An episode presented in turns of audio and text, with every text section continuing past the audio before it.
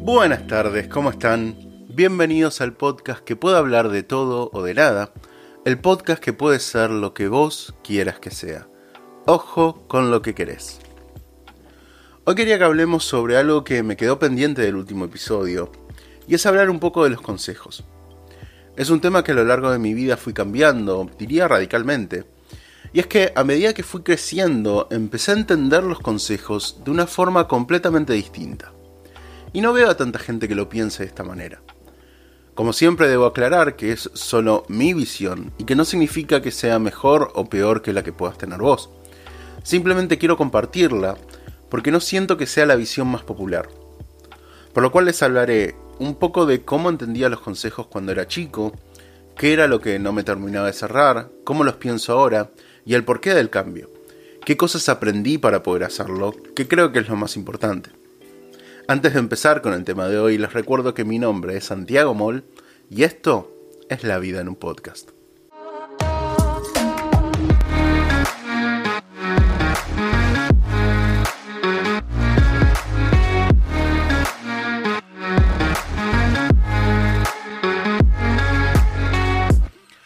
Como mencioné en la introducción, la idea es hablar hoy de los consejos. Primero que nada, pasamos a leer la definición de esta hermosa palabra. Consejo. Opinión que se expresa para orientar una actuación de una determinada manera. Tomar consejo de alguien. Consultar con él qué hacer. Creo que esta última definición es más tajante. Y básicamente lo que te está diciendo la querida RAE es que un consejo es decirle al otro qué hacer, no mucho más. Y esto es algo que cuando era chico veía que se tomaba muy literal. Debo aclarar que en mi niñez y por muchos años, yo era un poco el consejero de mis amigos. Siempre que había un problema entre ellos o un tema importante, yo era el que salía a dar consejos para poder solucionarlos.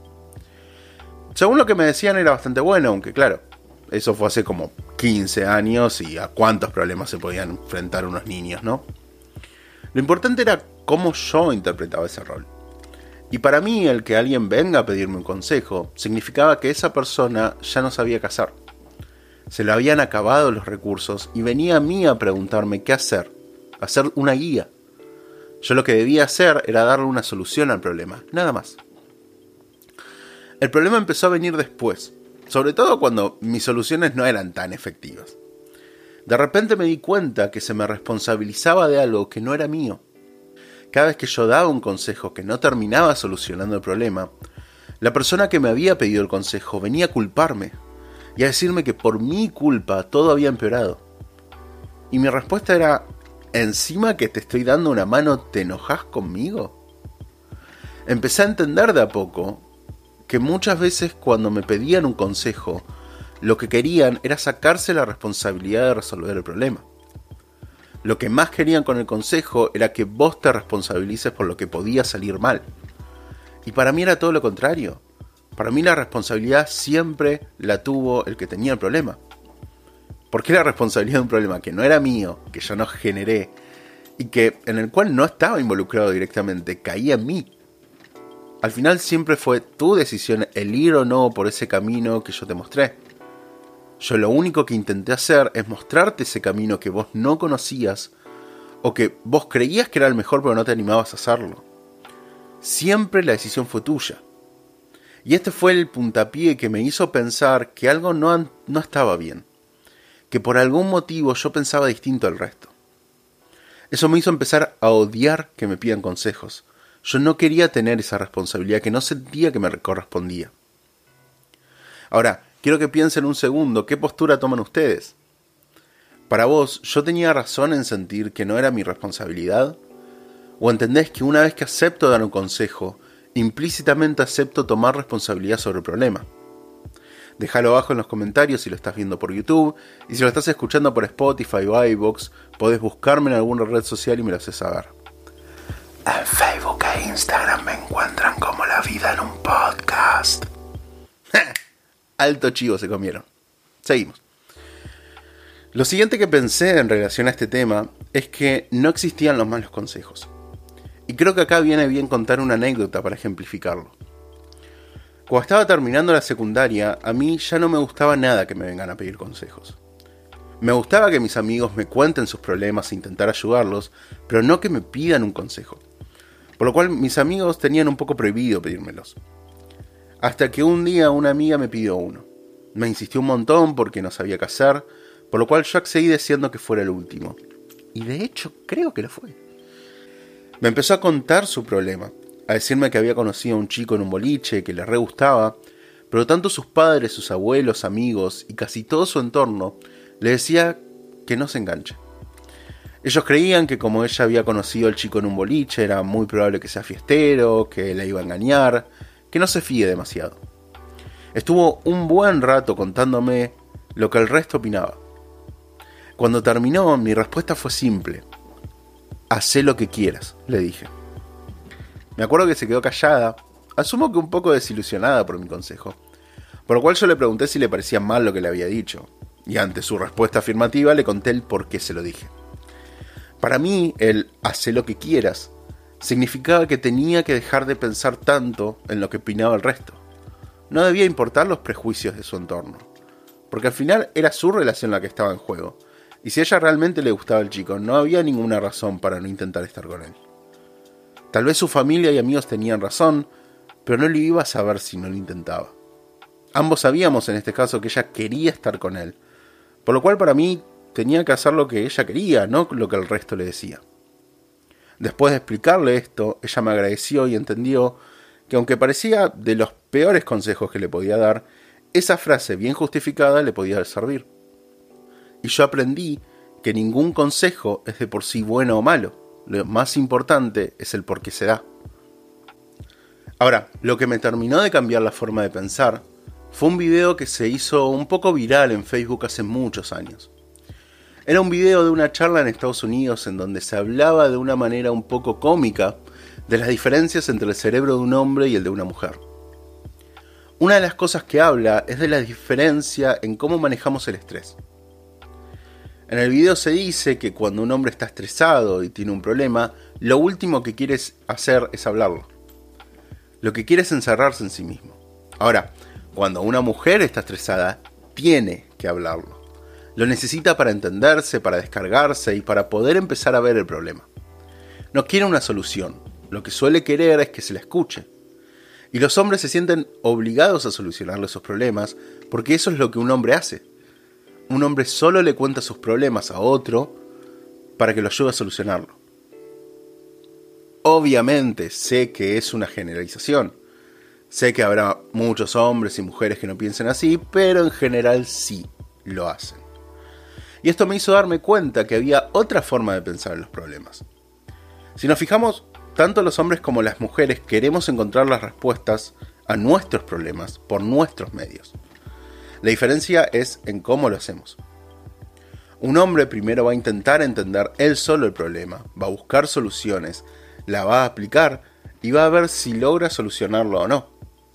Recién si se le acabaron sus opciones y el problema sigue ahí, recién ahí le va a contar. Pero lo contará simplemente para que le digan qué hacer. No busca nada más que una nueva forma de solucionarlo. Una mujer, en cambio, primero lo va a contar porque necesita hacerlo para entender el problema. Lo que va a buscar del otro es que le ayude a ver lo mejor posible el panorama. Y una vez que lo tenga, va a buscar la solución. No quiere que vos se la des. Una vez que vea cómo lo puede solucionar, lo va a intentar. Y si no puede, en última instancia volverá a contarlo para ver qué no está viendo, para entender qué conexión no vio. Con esto no solo me di cuenta que encaramos el estrés de diferente manera, sino que nos enfocamos en distintas cosas. El hombre suele enfocarse sobre todo en solucionar los problemas, más allá de si los logra entender del todo o no. Y las mujeres se enfocan más en el problema, aún a veces teniendo la solución. Ahora, quiero explicar una situación que para mí ejemplifica muy bien el cómo se enfoca el hombre y el uso que le da a los consejos que es una situación que seguro que a muchas personas les ha pasado o ha escuchado que le pasó a algún conocido, a un primo del primo. Supongamos que tiene un amigo que está en pareja con una mujer, todo viene perfecto, hasta que un día ellos se pelean, y él viene a pedirles un consejo.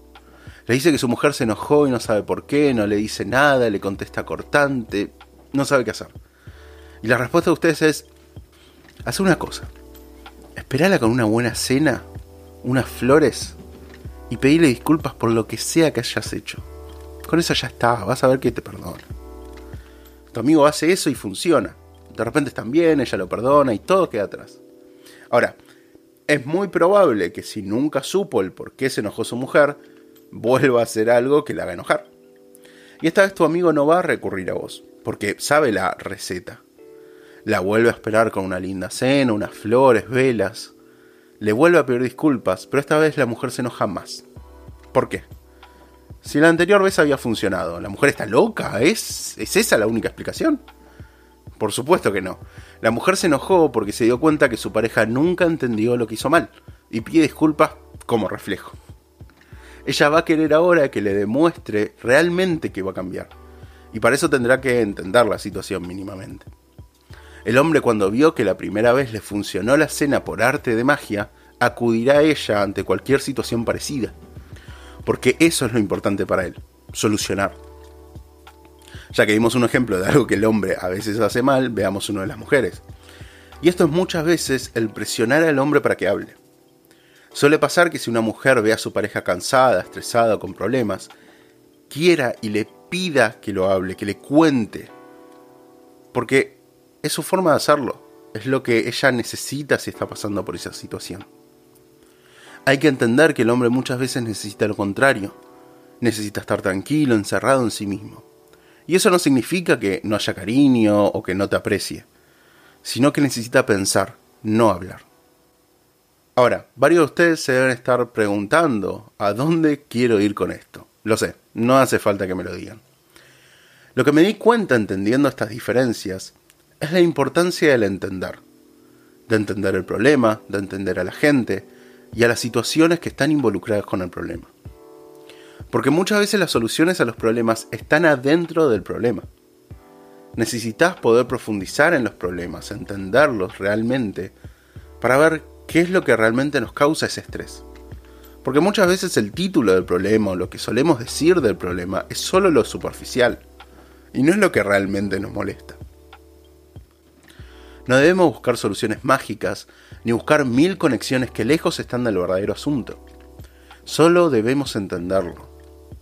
Entonces, si yo te tuviera que aconsejar de algo, no sería lo mejor decirte qué hacer, porque eso no resuelve nada. Además, yo como un externo probablemente no sepa todo lo que pasa. Por ende, ¿qué soluciones te puedo dar? ¿Y si en vez de decirte qué hacer te ayuda a entender el problema? ¿A mirar más allá de lo obvio y de lo superficial? Te ayuda a buscar caminos en donde vos puedas encontrar las respuestas. Con esto en mente volvamos a la definición de la RAE. Opinión que se expresa para orientar una actuación de una determinada manera que yo sea una guía, que yo dé mi opinión de hacia dónde ir o te oriente, no significa que te dé una respuesta. Y esa es la clave para mí. Porque lo más importante es que las soluciones vengan de uno, no de otro. Porque si no lo que, lo que hago es crear conductas. Como el hombre que hace escenas románticas cada vez que su mujer se enoja sin motivo aparente. Si logramos entender los problemas, vamos a poder ver esas pequeñas diferencias que hace que no sean necesarias las soluciones mágicas. Y eso me hizo entender otra cosa. Volvamos al consejo que le di a mi amiga. Volvamos a pensar el por qué creí que no existían los malos consejos. Y ahora parece más fácil. Para mí, ningún consejo era de por sí bueno o malo, porque el consejo estaba en otro lado. El consejo en ese caso nunca fue el hace lo que quieras, ni su explicación. El consejo fue ayudarla a ver y entender el verdadero problema. Y ese nunca fue que el chico sea mujeriego o que lo haya conocido en un boliche. El problema era que escuchaba mucho más al resto que a ella misma. Su opinión para ella valía menos que la de los demás, aun tratándose de su vida. Una vez que entendió eso, pudo ver cómo solucionarlo, y yo nunca se lo dije. Ahora, la pregunta que más me resonó a partir de eso es ¿Por qué tomamos el consejo como una solución mágica? ¿Por qué lo primero que hacemos es intentar buscar en otros soluciones antes de entender el problema? Y cuando me puse a repasar mi vida, me di cuenta que siempre se me enseñó eso. Pocas veces en la escuela, ponele, entendí el porqué de muchas cosas que me enseñaron. Mientras más grande nos hacíamos, más complejos se hacían los problemas en la escuela y menos contexto teníamos. Y sobre todo lo pienso en matemáticas, en donde a mí me iba bien, pero veía como muchos de mis compañeros la odiaban. Y no es que no eran lo suficientemente inteligentes, era porque no entendían nada. Se había vuelto muy abstracto, por decirlo de alguna manera. De repente, para muchos, las matemáticas eran cosas sin sentido, sin explicación, que contenían problemas que nunca se plantearon, que no sabían cómo habían surgido ni para qué existían, pero que igual tenían que saber su respuesta. Y así era con muchas materias. El saber la solución siempre fue lo importante. Y es así siempre. ¿No, ¿No hay otra manera de enseñar y aprender? Sí, la hay. Pero ese será tema para otro episodio porque hoy ya no queda más tiempo. Como siempre me despido esperando que estén muy bien, que hayan aprendido algo. Si es así, dejen un like en algún lado si me entero. Si puede ser en un lado que yo controlo, mejor. Porque si le dan like a una foto de un perrito, no creo que me entere. Y recuerden que los únicos que los detienen de ser lo que quieren son ustedes mismos. Adiós.